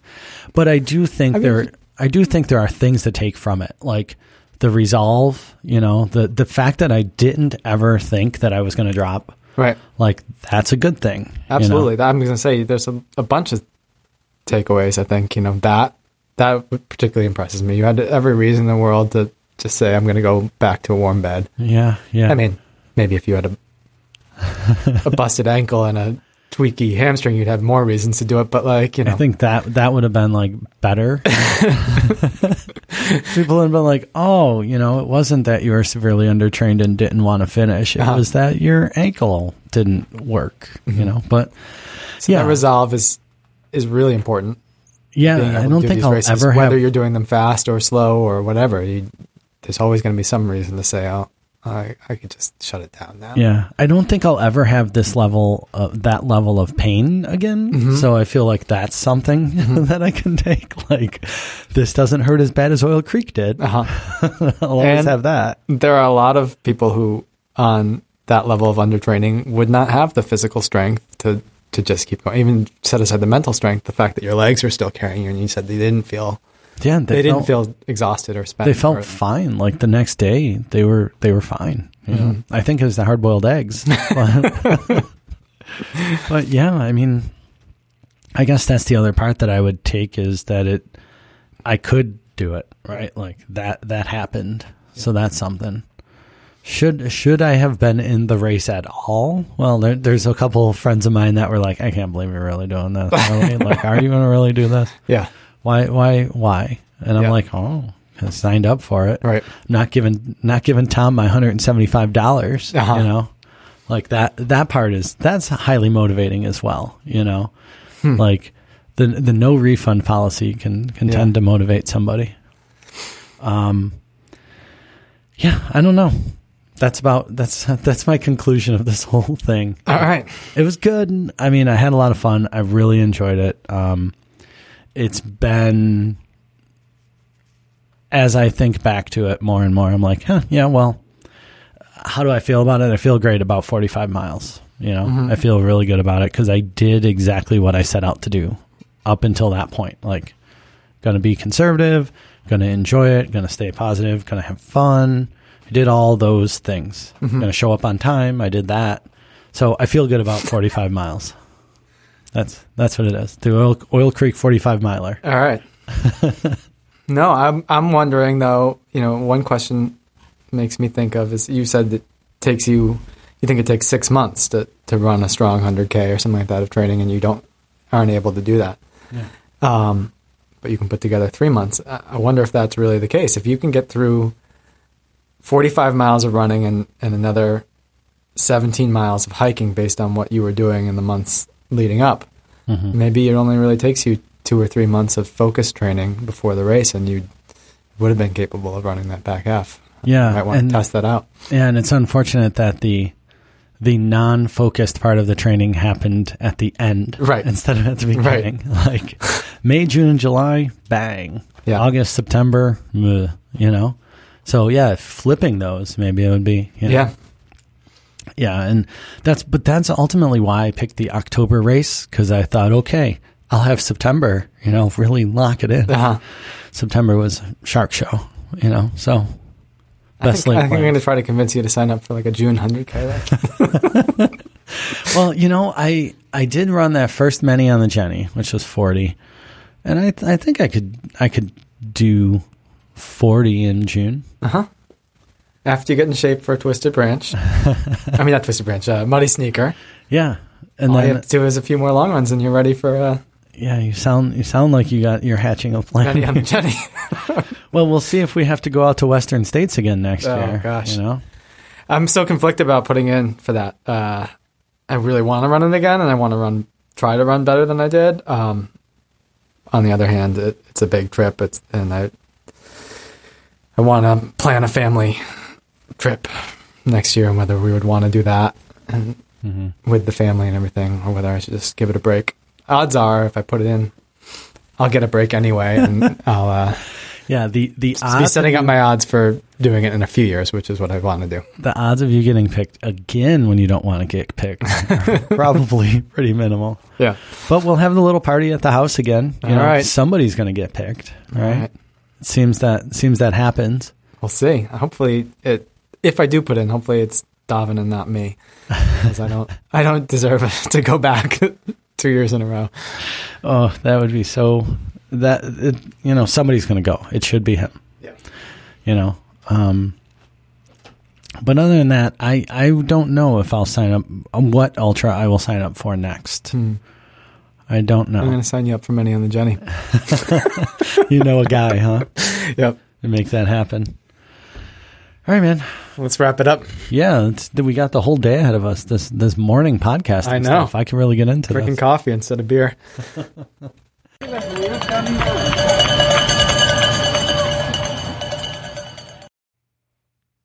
You want to do that? And with that, there you go. Yeah. oh no, that's sorry. That's I'm not a pro here. Sorry, I'm supposed to be the host.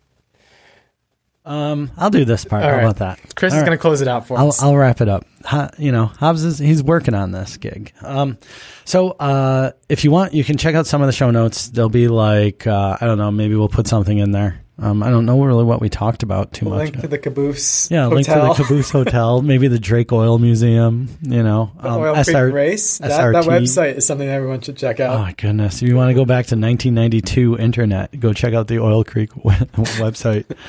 Um, yeah, so we'll put some stuff in there in the show notes. Uh, also, you can find links to the the Strava Run group and the Patreon page.